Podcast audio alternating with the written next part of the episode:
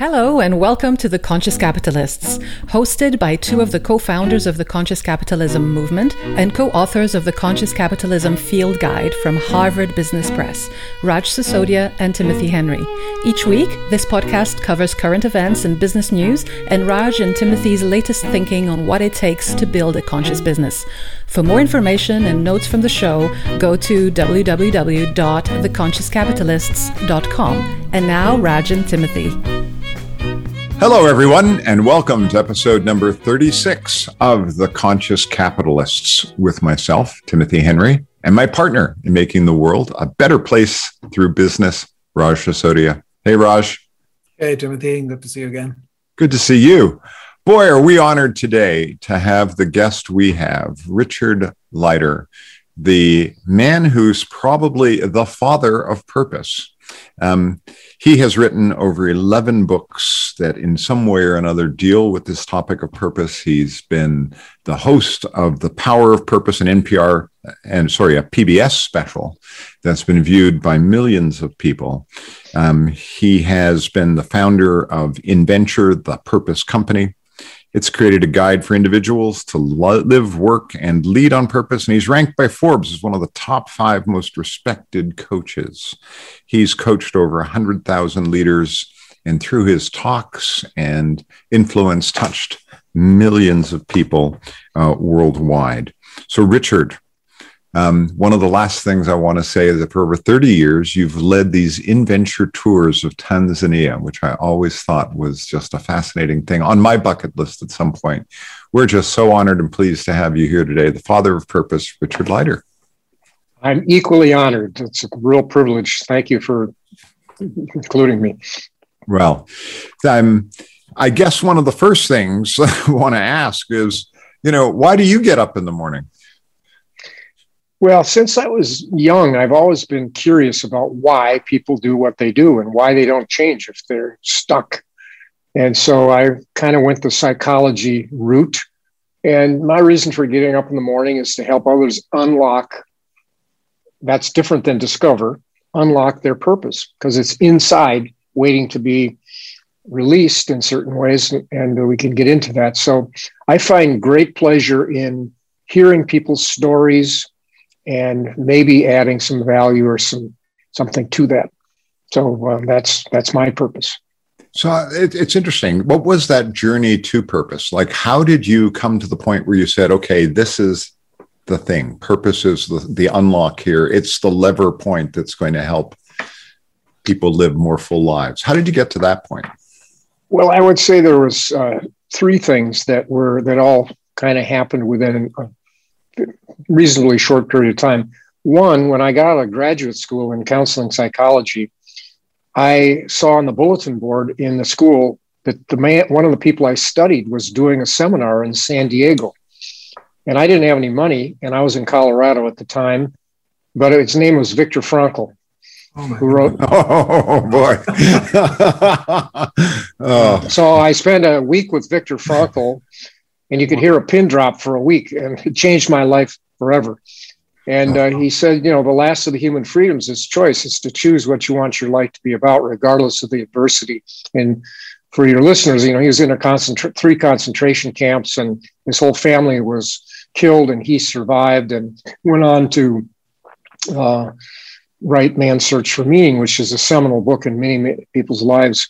Coupled with that, um, I uh, had a, I, it was the Vietnam War era, and I uh, had to get a job, uh, do something, or go to war. And I got into a, a, reserve unit in Minnesota where I live. So I didn't have to go, I had to go into the army for six years, but I didn't have to go to, to Vietnam. And so I got a job. But during that job, I had a side hustle. I was a, one of the top HR people at what is now US Bank. U.S. Bank. It used to be called First Bank, mm. and uh, but I had a what's now called a side hustle called Lunch Hour Limited. You mm. buy me lunch and I coach you. So you know, my uh, actual my, the CEO didn't think that was such a great idea that I was coaching people about their their careers, but but I had an eighty percent success rate. 80 percent of the people I coached quit. And, um, however, for conscious capitalists, many of them stayed. I mean, they quit, but they went back and reimagined their work and to add more of who they were to what they were doing, or switch to some other place in the in the organization. And about 15% left.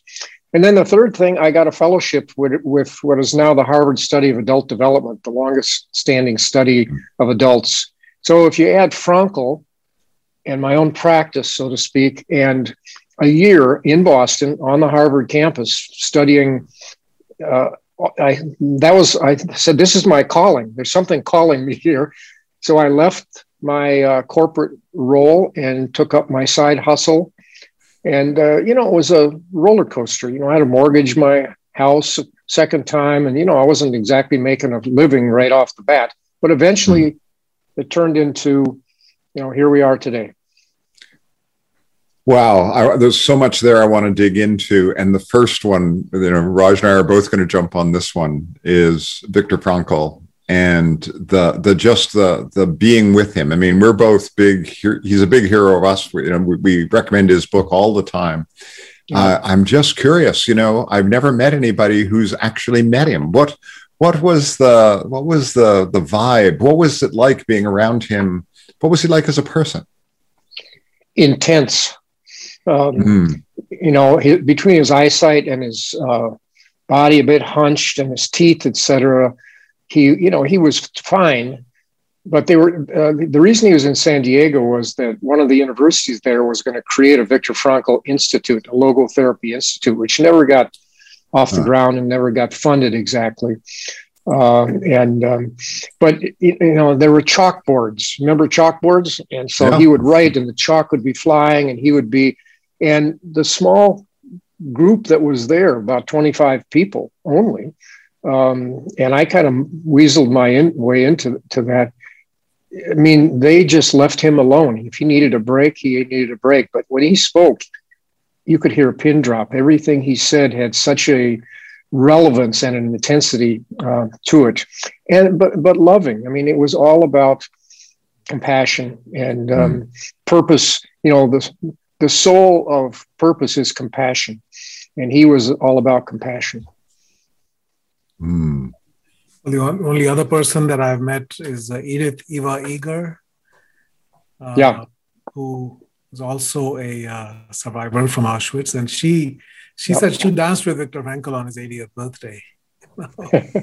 I have her book in the other room and I haven't met her, but what was she like? Oh, she's amazing. And she's still alive, actually. I met her at Deepak Chopra's uh, Sages and Scientists uh, event. Uh-huh. And, uh, oh, she was she was incredible. Um, you know, she yeah. went to Auschwitz. She was taken when she was 16. Yeah. Uh, she survived because Joseph Mengele took a fancy yeah. to her. She was a dancer, and that's how right, she, right. She kept out of the chambers, and her mother and was sent in. Yeah, and uh, you know, yeah. So her story is is incredible because she came out, she survived. She was actually in a pile of bodies, having mm. been left for dead by the by the uh, guards once the Americans yeah. were approaching and, I, and an American soldier walked by and he saw one finger moving, you know, in in, in mm. this body that was three or four deep. Right. Yeah. We pulled her out, and that's how she survived, and then eventually made her way to the U.S. And she had this survivor guilt for decades. Yeah. And she had to go back to Auschwitz, and she had to relive, and she had to lie down on those beds, and you know, just go through the whole experience. Yeah. We connect to it in order to be able to be released from it, and then and then shape her life. Mm. And yeah, so it's it's an incredible, mm. incredible story.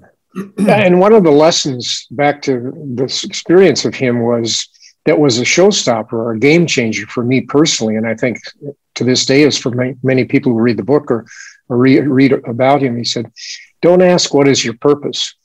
Ask this: What is life asking of me now, in this situation, whatever it is? Purpose is the backstory for that."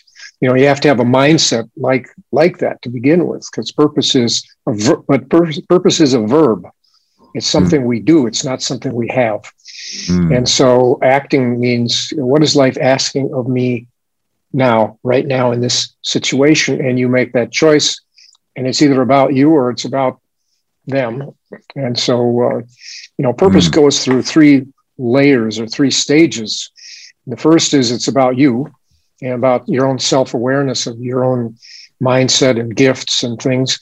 And then, secondly, it's about us. We realize, hopefully, as we get a bit older, that, uh, and I mean from adolescent to adult type of thing, it's about not just about me, but it's about my tribe, my family, my community, and others. And then ultimately, the sages like uh, Frankl and uh, others say it's about all of us. It's a universality, and so purpose is both fundamental and universal, and um, it's not a, it's not a luxury. That's the mm. biggest insight that I can give to people is that it's not a luxury. This is fundamental to health, to healing, to mm. happiness, to trust as a leader, uh, mm. and and other things. And so uh, you can go by different names, but uh, purpose is is something that um, is not a, is not a luxury for the educated or the older or the wealthy, or it is fundamentally in our DNA. So, pull on that string a little bit more. It's fundamentally in our DNA. One, and then two, you made a, a quote that I loved: "The soul of purpose is compassion." Um, connect those two pieces, if you could, for us. Well, uh, in the book "The Power of Purpose," third edition, uh, written while I was doing the PBS special because you have to have a brand new book coming out if you're going to do a PBS special. But they wanted that book re, re, you know renewed. And one of the things they paid for was for me to go to neuroscience labs in different parts of the country and visit with. And I've been a coach actually and a consultant to the American Academy of Neurology for for a decade. So I knew a lot of these neuroscientists, sort of. Mm. But one of them uh, at Johns Hopkins held up a pill and he said, Richard, do you see this pill? Would you buy this? And I said, What does it do? Uh, his name is Dr. Majid Fotuhi. He's an Iranian immigrant who's a neuroscience uh, researcher. And this pill, he said, will reduce the effects of Alzheimer's, which so many people fear as they get older, rightfully so. It will help with sleep apnea and sleep disorders. It will add seven to 10 years to your life, and it will help your telomeres grow so that you won't. And he, he went through all this stuff, and I said, Well, I mean, who could afford that? And he said, Well, it's free. And he smiled and he said, We now can measure purpose in the brain, purpose and elasticity in the brain. And people who have it, and even people who have Alzheimer's and who live a good life with Alzheimer's versus those who who are you know decline with it. So uh, anyway, uh, he said it won't be long before your doctor will be prescribing that you need a reason to get up in the morning. So purpose mm-hmm. is really the answer to why.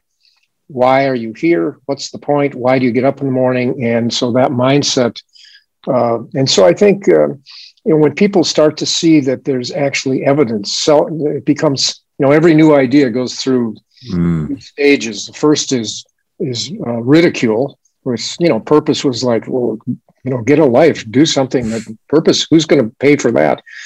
And then opposition, often violent opposition or pushback, and then self-evident. Well, purpose is now pretty self-evident, and part of that is because of the neuroscience that's that's uh, actually um, proving it in certain ways. It's not the answer; it's part of the answer of well-being.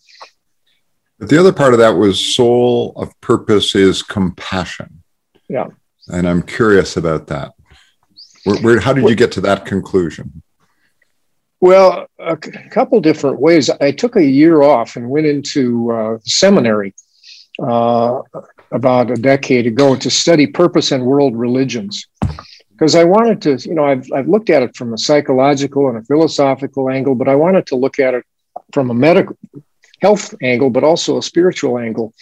And I found that every major religion talks about purpose in, in its love for others, or it's it's not about you, it's about them in certain ways. And I so they use different language and different metaphors, et cetera. But uh, if it's and I would answer this, Tim, and that is that purpose is a felt sense. It's a concept, but it's you can feel it when you're with somebody, mm. and you can mm. feel it when you uh, you know, I always give people the default purpose. People say, "Oh, you know, it's too big an idea. I'll get around to this." I said, "Well, just let me give you the pill right now. Let me give you the RX, the prescription, and it's only two words. It's grow and give. If you're growing and giving every day consciously, and we're talking about consciousness here, as if you're consciously making the choice to grow and give every day, there are 1,440 choices in the day.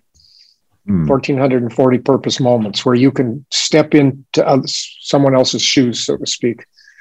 So I said, put a put grow and give on a post-it, put it on your mirror, and every morning ask yourself, how am I going to grow and give? And before you go to sleep at night, hold yourself accountable, and um, or have a purpose partner who holds you accountable. And at the end of the day, maybe not the first day, but in the course of the week, you will feel, you'll have a felt sense that this purpose thing feels pretty good. You feel more alive, have more of a sense of what Joseph Campbell calls bliss, but more aliveness if you make this choice, even just for one moment a day. Mm. You don't have to save the world. Mm. Beautiful. Beautiful. I, I love that. To grow and give, I think it's better than grab and go, right? That's the unconscious capitalist. That's good. But I think, Richard, you're, uh, you know, in a way, you were really fortunate in that in your 20s, you got to have these experiences and get exposed to uh, these uh, these thinkers and be and uh, and uh, uh, influences. For me, I was almost 50 uh, when I my purpose kind of found me. I felt because I wasn't actively yeah. searching because it wasn't in the atmosphere back then, you know. Yeah. Uh, and um, and I had not read Viktor Frankl until until after that, and um, so I was following more what Andrew Harvey would say: follow your heartbreak. Yeah. I knew what really distressed me, what brought me pain, you know, especially in the world of business and in marketing, all the all the abuse and the unethical stuff and everything else, right? So I was following my heartbreak until I found a portal into the other side of it, the bliss. Yeah. Like this was causing heartbreak. What is what is the answer to that? And that's that's when I felt my purpose kind of found me. Mm-hmm. I had stayed connected to that which mattered deeply uh, to me. Right. So would that yeah. be a pathway for some people? If you can't find your bliss, at least identify your heartbreak and see what clues that gives you. Yeah, I mean, there's three myths, Raj, that I talk about with purpose. Number one is that people say, "Oh, you found a cause," and I said, "Purpose is not a cause. It can be a cause. It, it, it can find you through the heartbreak. Could be a cause to one of your children, or you know, anything. It could be the climate. It could be other types of things that, um, but it's not, it doesn't have to be a cause. It's a mindset. Like I'm saying, it's a choice you make every morning. Second myth is that it's a revelation that it was revealed to you in your 20s because of this, but it hasn't been revealed to me. And now I'm 50 or whatever. And I said, it can be a revelation, but it also is a practice. It's something that you can get by choosing common sense to make a difference in one person's life every day. And the third is that it's a luxury. And uh, and I've already said that it's not a luxury. It's it's fundamental. And my favorite quote about that for people who are aging or who are at different stages, kind of still seeking their purpose, is this. it's from the American essayist E.B. White. He said this I arise in the morning, torn between a desire to save the world and a desire to savor the world. This makes it hard to plan the day. But I think it makes it easier to plan the day because saving and savoring is a good thing. You want to savor and have a happy, fulfilled life. But it's, if it's all about that kind of narcissism, possibly, that's not, that happiness erodes pretty quickly. Deep fulfillment comes from saving, but you don't have to save the world. You just have to reach out to one person every day. That's it. Mm-hmm. Well, you know, Richard, it's interesting. One of the debates we've had or discussions we've been having eh, over the past about purpose in organizations yeah. is does an organization have a purpose that is sort of eternal in the sense that it's constant versus you articulate your purpose in different ways at its core there's still something that's core but as you evolve as you as the organization evolves you know it may change and i'm curious whether with individuals you know the the purpose one feels at 20 or the purpose one feels at 40, the the uh, the evolution of that purpose at 50 or 60 does, does it does it fundamentally change or does it just sort of morph around a theme? How, how would you describe that?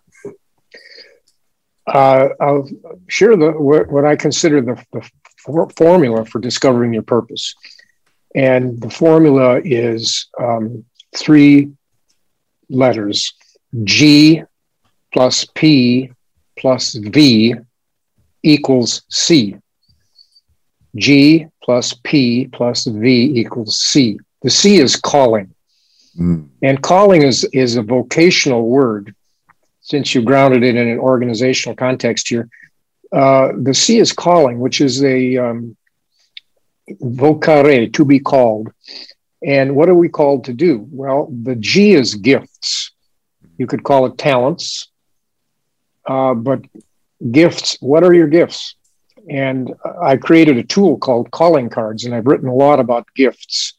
Mm. And uh, and I went back and talked when I developed this calling cards tool. I went back and talked to um, parents and teachers and siblings and others, and uh, about did this kid's gifts e- emerge young or did they come later in life? And oh no, they came young. And I, I always ask audiences how to raise your hand how many of you have siblings? And not everybody but many. And they'll and i'll say are were their gifts are their gifts the same as yours? And there's laughter. No no no. I said well, when did you notice? Oh when we were little. Mm. you notice and if you have uh, kids you know or grandkids or nieces or nephews you notice they're different so one of the self-awareness musts in discovering the power of purpose and unlocking it is to discern your gifts. The P stands for passions or purpose. What is what do you want to use your gifts in the service of? What are the things in the organization, for example, that light you up that you'd love to use your gifts? And that's what I was telling you about my lunch hour limited thing.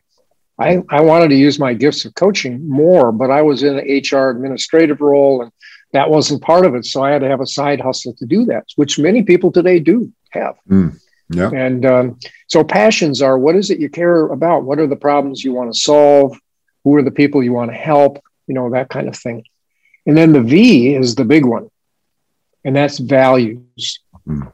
Are you using your gifts on things you care about in an environment where you have a voice, where the values are such that that you can be transparent and you can be authentically who you are. If you have to fake it, you're not going to be uh, as productive and as fulfilled as you, you could be. So, you know, I think through the conscious capitalist lens that that culture is perhaps the number one. Well, in my in vocational psychology, it's the number one knockout factor.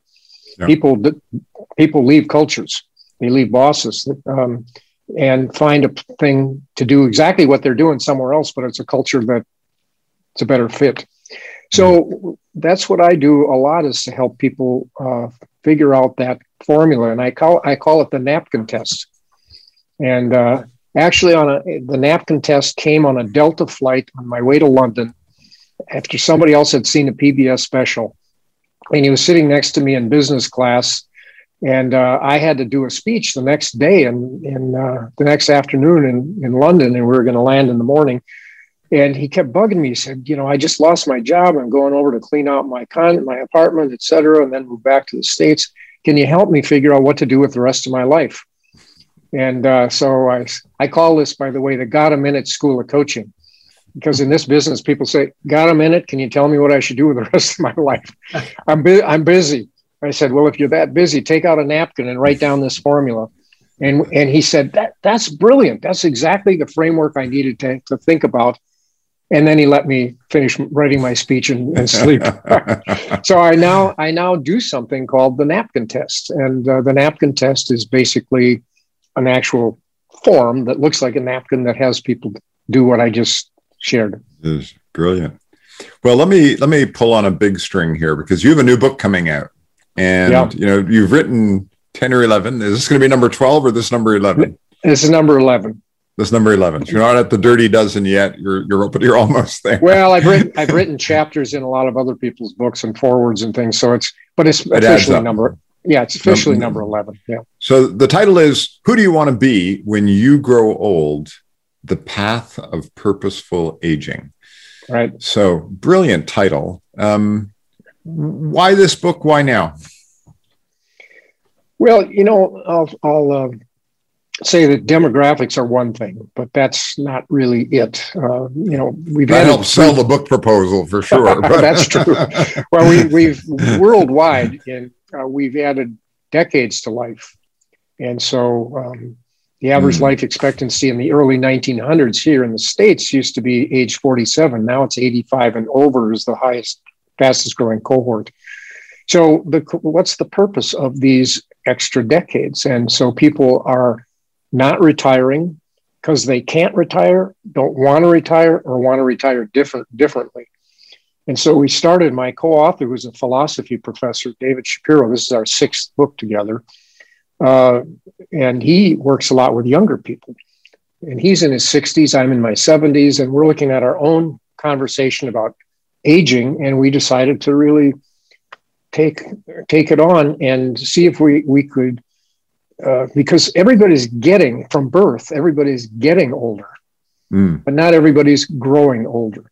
So, how do we grow older and how do we grow more whole? How do we evolve some of the pieces that we didn't have time to when because we were so busy working or raising a family or paying the mortgage or you know doing all those things? And so, we made this book very uh, much about uh, stories and practices for people to grow whole.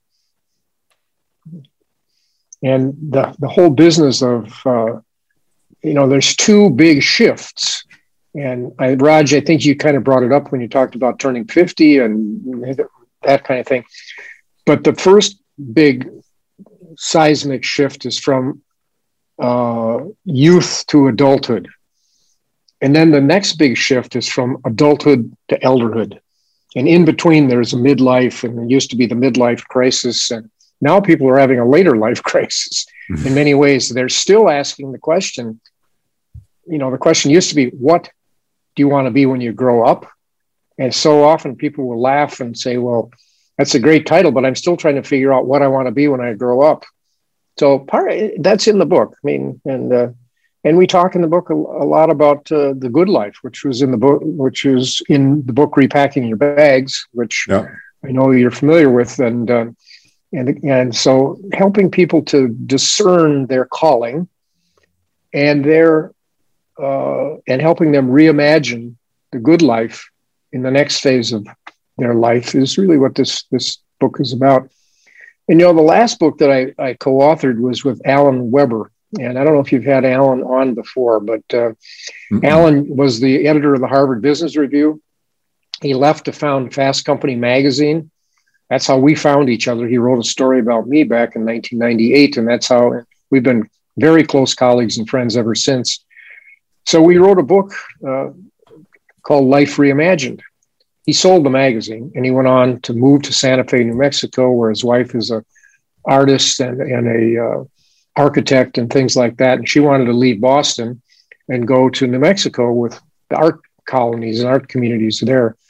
Well, Alan is now the mayor of Santa Fe, New Mexico. And so um, people say, well, does this reimagining stuff really work? And I went, well, my co-author reimagined his his life. I and so um, uh, anyway, there are steps that we all Yeah. take along the journey during these shifts where we perhaps need a little bit of help. A little, you know, otherwise we're always looking in the rear view mirror. Yeah. But what we Yeah. what we help people do is look through the windshield. And the Mm. windshield's bigger than the rear view mirror, as you know. Looking in the Mm. past is kind of small. Good, good. You need to do a life review, perhaps. But looking in the windshield, what, what are the possibilities and where's where's my where are my headlights? Where are my focus? That's where's that going to be? You know, Richard, uh, in addition to uh, Man's Search for Meaning, one of the other books that uh, has had a big influence for me is Synchronicity by Joseph Jaworski. And, and this idea that, that in a way we, we get chosen or we are anointed or you know that there's something that seeks to emerge and we are the right vehicle for that right? And therefore these collisions happen and what look like coincidences are, are really synchronicities of yeah. something that seeks to emerge you know? What's what's your thought on that? Do you think there's uh, there's any um, uh, relevance to that idea or is that uh, is that how you think about it as well? Yeah, I think I think about it uh, in this way, and I know Joe, our new Joe, and uh, the book, and I think it's a great book as well. Uh, I I talk about fortuitous encounters, Mm. and Viktor Frankl was a fortuitous encounter. I didn't know at the time I was going to meet him and be have my life changed. And I think anybody who's listening to this, including yourselves, has had fortuitous encounters with people who have been for one reason or another, uh, game changers um, um, uh, for them. Another one for me, and this is kind of last of the bragging rights, perhaps, but uh, I met Abraham Maslow the year before he died. Mm. And Frankl and Maslow were adversarial Oh. because Wow. because Frankl thought uh, that the top of the pyramid was a bit narcissistic. And at the end, after Frankl, uh, you know, self actualization is all about self. Self actualization for the sake of what? For, and, and is it for the sake of just yourself and your own success, or is it for the sake of something other than that? And so after he died, his wife, after Maslow died, his wife came out with a book called, which is a very hard read, but it's a good read if you're into this stuff. It's called The Farther Reaches of Human Nature. Mm. And what he came to the conclusion, they came together, Frankl and um, Maslow, and, and Farther Reaches, you know, how many people teach the Maslow pyramid in, in leadership programs around the world and get it wrong because the top is the of the pyramid is according to Maslow is self-transcendence, which is purpose. And that's what Frankl's said that it's not it can't be just about self-actualization that's not who we are as human beings it's not in our dna it, it's all about transcending ourselves for the sake of others ultimately Yeah. so um, i think you know as we look at some of these seminal works we got to keep looking at them Mm. So, what do you think gets in the way most often when people are are now sort of saying, "Oh, you know, I'm." I am at that stage where somebody's sort of saying, I want to sort of reimagine the next steps. And yeah, this napkin thing is interesting, but you know, I'm stuck. What what do you find those things that people are getting stuck on? Uh, well, if you don't think you have a purpose, then you don't. I mean, you do, but you're, you're not going to activate it in, in any way. So part of it is kind of a skepticism that comes that, you know, I, I always think that the, I always make a distinction between smart leaders and wise leaders. Mm. And wise leaders are purpose smart. They understand that people need to be who they are authentically if they can, their gifts, passions, and values, and set up a culture to do that in, in, in certain ways. But I think this, the stuckness is, is often about busyness. Mm. I hear all that, you know, that, and so if I stay busy enough, and I, I hear that from retirees, oh, I'm busier than I was when I was working. And I said, well, what are you busy about? Ants are busy, you know. Um, what what is that? What matters? And um, uh, ultimately, they're busy doing things they didn't have time to do. For example, with retirees when they were working, but then it, that ends. They can only travel so much and play golf so much and clean so many closets or whatever, and then they um, something's missing, and that something missing can come up through loneliness. And one of the things that I preach the gospel on is isolation is fatal. Mm. Going it alone is an incredibly bad idea. And I know a lot of leaders who are isolates and who don't seek, they don't have to seek a coach like me or the two of you, but they, they don't have sounding boards. And I would not, I've coached a lot of CEOs in my life, but I would, I would fire them or I would not hire them. I would not let them hire me if they didn't have a sounding board other than me.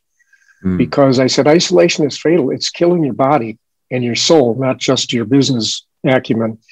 Mm. And so, so I think that uh, one of the things to your point about being stuck is that people are alone, and the pandemic has really uh, mm. opened up how important it is, how much we miss that connectivity with with others.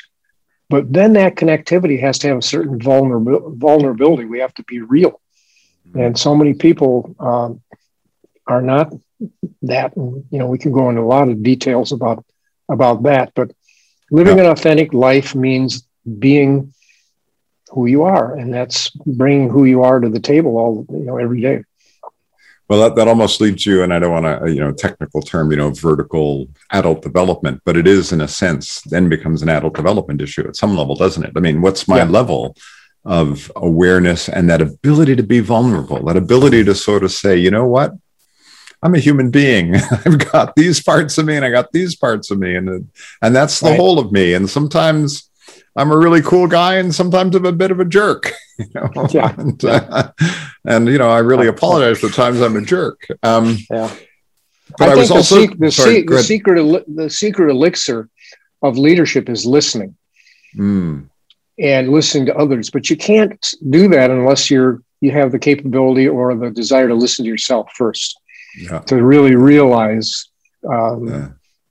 that. And that's something that can come at a younger age or through a crisis yeah. or, uh, uh, and, uh, and I know I've interviewed people over the age of 65 now for uh, almost 40 years. Every time I write a book, I, I interview elders because, you know, for thousands of years we sat around the fire with elders. And mm. part of my going to Africa every year. I didn't in this past year because of the pandemic, but um, uh, is to sit around the fire with with elders and who who are so. And I wrote a book called "Claiming," a co-authored it with David, uh, called "Claiming Your Place at the Fire," because I saw that the wisest of the elders in Africa, in these tribes that I was privileged to be with, uh, the wisest, not the oldest necessarily, but the wisest of the old, sat the closest to the fire. Why? Because they people trusted them. They wanted their stories. They wanted their wisdom. They wanted them to be central. So I always ask leaders, where will you, your place be at the fire? Mm. You know, if, if your constituents had to put you, where would they put you and where would you put yourself? Mm. Uh, type mm. of thing. And, and so I think uh, in interviewing older people, there's been three themes that have come that I think your listeners might find of, of, of interest. So, very quickly, I say, if you hmm. could live your life over, what have you learned? What would you do differently? And number one is I'd be more reflective. So, one of the things that a lot of leaders don't take the time to do is to reflect, to step back and look at the big picture and see what really matters and talk to others about it, so to speak. Second, they'd be more courageous. Mm. They could live their life over. And the two areas they'd be the most courageous are work and love. Freud had it right, the Harvard study had it right, et cetera. But work means being more courageous at work does not mean taking big financial risks. It means being authentically who you are at work. Yeah. Finding you spend, you know, 60% of your life working, of your most valuable currency, your time working. And if you're doing something that doesn't fit you, that's a bad investment. And then love or relationships, you know, being more authentic and vulnerable in your relationships, both at work and at, at home. That's where a lot of the regrets are for people in their lives. And the third thing, though, so we got reflection, courage. The third thing is purpose. Mm. As, as Steve Jobs said, don't settle. And uh, what he was talking about was the really the power of, of, purpose that everybody wants their life to matter. As Steve Jobs said, he wanted, and I did not meet him, but I've uh, I know Walter Isaacson fairly well, who wrote the book about him, and uh, and he was, you know, re- really wanted to make a dent in the universe. Mm. That's purpose, and it wasn't just for Apple's success or his success. He really wanted his products and his company to make a dent in people's li- positive dent that is in people's lives. So well, those three th- three themes really pull yeah. their way through all my work on purpose and helping people reflect make yeah. choices that are more authentic to who they are and and realize that ultimately mattering matters Well, you know, it's interesting right now, certainly on the business side. You know, I, I think it's often yeah. funny that when we started talking about purpose in 2008, you know, people thought we had two heads, you know, purpose, stakeholders, you know, nowadays it's, uh, you know, topic du jour. And, yeah. you know, actually after this, I'm going to give a talk to the, the City of London marketeurs and um, mm-hmm. about purpose and a little bit about purpose washing. And this whole idea that you can have a purpose, but then you need to make it matter. It's not right. enough just to have a purpose, you know, like, okay, right. you found your purpose. That's wonderful. But now right. you got to make it matter. And, and I'm curious, you know, you, you spent a lot of your writing talking about people finding or uh, discovering that purpose inside of them, allowing it to, to come out. Um, particularly as you get to this older generation, what does that mean to you to sort of make it matter now? Now that you've sort of started to triangulate on what it is, yeah. Now well, step I, into it. It's a great question, and you know, as I said earlier, it's a verb, so it's something we do, we activate, and and we do. And let me share a story uh, uh, that's in this new book. It's about a guy named Ed Rapp, R A P P. Uh, Ed was the number three guy in Caterpillar uh, the, you know, one of the largest worldwide companies that builds tractor, you know, earth moving equipment, so to speak. And at the age of 57, and I was, I knew Ed because uh, we co taught at the Harvard Advanced Management Program. We, you had to bring in a case study. I brought him in as a live case study. And I also taught in Caterpillar's leadership uh, program. So we knew each other. And at age 57, he was out running with his son and he noticed his foot was dragging. And this was, and make a long story short, he was diagnosed with ALS, mm. which is a five, five year life sentence. He's now seven years into it. Mm. And uh, rather than just, he, he resigned immediately. He was, de- he was destined to be the CEO he was the president of one of the divisions. He was destined to be the CEO of the whole thing. And he retired. And he had a worldwide following because he's a very purpose driven leader. Mm. People love him and trust him and and were shocked beyond belief about his diagnosis at the Mayo Clinic. So anyway, he lives in Raleigh, North Carolina, and now in every and he, he with ALS he founded something called um, ALS Strong, which has so far raised $14 million for ALS research wow. since his since his diagnosis. And he's on the boards of different things like that. He walks with arm crutches now. He works out and does a lot of practices. But here's what gives his soul the juice every day. Every single morning, he gets up early and he coaches like we're doing here on uh, talking with each other on the phone or on Zoom, he coaches somebody who was just diagnosed with ALS and is scared out of their wits about it and needs to talk to somebody who has it's not a they don't know the cause and they don't know the, the cure so it's not like he's getting mm. out of this alive he's not but every single day and he, he said don't you know we talk uh, often and i wrote a, this story about him in the book he said people always say, "Oh, so sorry, you know, you're not living." The, he said, "This is the good life." He said, mm-hmm. "I can't tell you how fulfilling it is for me to talk with someone who just got ALS and to help in that way." And so, you know, it's the heart, um, uh, so to speak, that uh, is touched here. In addition to the raising million millions of dollars, so I think you know, as leaders. Um, we can lead lives that are purposeful as well as lead organizations that are purposeful, but we have to have practices. Like he's got practices he does and teaches other people about those practices. So I always say to le- the leaders, purpose is one thing. What are your practices? We're only as good as our practices. And so um, I've shared the one with the post-it, you know, and uh, to get up every day and and uh, make a difference in one person's life. But then that becomes addictive pretty soon we want more of that feeling. It feels great. People trust. They come to me. They want more of me, and uh, so it's not soft. The soft stuff here is really not that soft. I would love you to talk a little bit about, um, you know, that moment when you're working with someone and they go, "I get it." I mean, you know, that enlightenment moment. But then there's the next Monday, and the next Monday morning they got to get up, and now is when the making it matter starts to kick in. Right. And so just a tiny bit about developing those practices or or you know for me my experience personally and with some of the people i work with is the courage to step into your purpose like Yeah, you can have right. a purpose but then there's this courage to step into it Right. versus ah you know but if i really wanted to live my purpose then i'd have to you know a little bit of the camel through the eye of the needle kind of thing Um, Right. so uh, Well, i'd love you to talk just a tiny yeah. bit more about that idea of you know stepping into your purpose Well, Fra- Frankl just came out uh, in 2019. He died 15 years ago, but they came out with a book of three lectures that he gave prior to when he got out of the concentration camp, weighed 87 pounds, went home, cured, wrote Man's Search for Meaning in nine days. But prior to writing it, he was giving these talks. And uh, they just came out with a foreword by uh, Dan Goleman, the Mm. emotional intelligence guy. And the title is what I wanted to get to here, Tim, and that is this. The title of this book is his message, and that is say yes to life in spite of everything.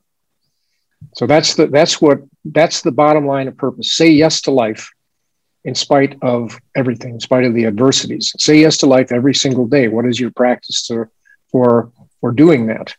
And so uh, making it easy and simple, or not easy necessarily, but simple for people. Oh, I don't have to save the world. I don't have to have a cause, but I do have to have a why. Why am I getting up? What's the point of, of the exercise? And so the lectures say yes to life in spite of everything is how I would say that that's kind of the bottom line of a man's search for meaning and our search for meaning. It's a daily thing. Yeah. Well, Richard, you know, your focus has been on uh, the later stages of life and connecting to purpose. But I think if you look at the other end for young people, I read a very startlingly sad statistic that 25% of 18 to 24 year olds seriously considered suicide uh, just within one month during this Yeah. epidemic, June, when they Yeah. did the study. And that is just heartbreaking, right? It's just the people who have the most to live for are uh, are in such despair and so this is an existential thing if you don't connect people to purpose and to these transcendent things Yeah. as part of our education system early on in life you know some some may or may not discover Viktor Frankl and other things along the way but most will not and so it just feels like it's like a stitch in time saves nine right we could do so much by incorporating this into our education system early on and I don't know that most of our school systems do that. Do you know anything about what we're doing or what we should be doing with young people? Yeah, there's there's a lot of a lot going on. I'm I'm working as an advisor to the World Leadership School, which is in a number of countries. Uh, a lot of schools are creating purpose schools, et cetera, which is kind of the, the big the, the, the big side of that. But it's a you know, and as Carl Jung said, the greatest damage you can do to young people or your kids is your own unlived life. Mm. So, so part of what's not happening for younger people is us modeling it. Hmm. In other words, so the greatest damage you can do to young people is your own unlived life. It's really a, a lot of. Um, I'll, I'll say, Raj, that that when I give talks, and I hope to be back on out there, but when I when I am in a room with people, and there's a lot of people in the room, and they make, I'll just say line up afterwards to, to ask a question or to talk. I'd say at least 50% of the, of the conversations are, do you do this for younger people? Mhm. Because I got a kid who's, who's a great kid, clueless, and I don't know how to help them given, you know, their own real, my own reality of being busy and not—they're living in a different world and, and, and all of that. And so, um, uh, I don't I do some things for for younger people, but it's not my core. And uh, but uh, uh, David Shapiro teaches purpose to kids in the fifth grade every week. Mm. It's called uh, I can't remember what it's called the um, Philosophy Academy or something like that in, in Seattle, where he really is. And he says this, you know, fifth graders, he can he can secretly take that formula, gifts, passions, and values, but just the gifts part, and he'll talk to somebody, and then he'll go in front of the class and he'll say, Here's somebody's top five gifts. Who is this? And almost everybody in the room knows who that is hmm. without ever having had a conversation about anything like we're talking about here. They know.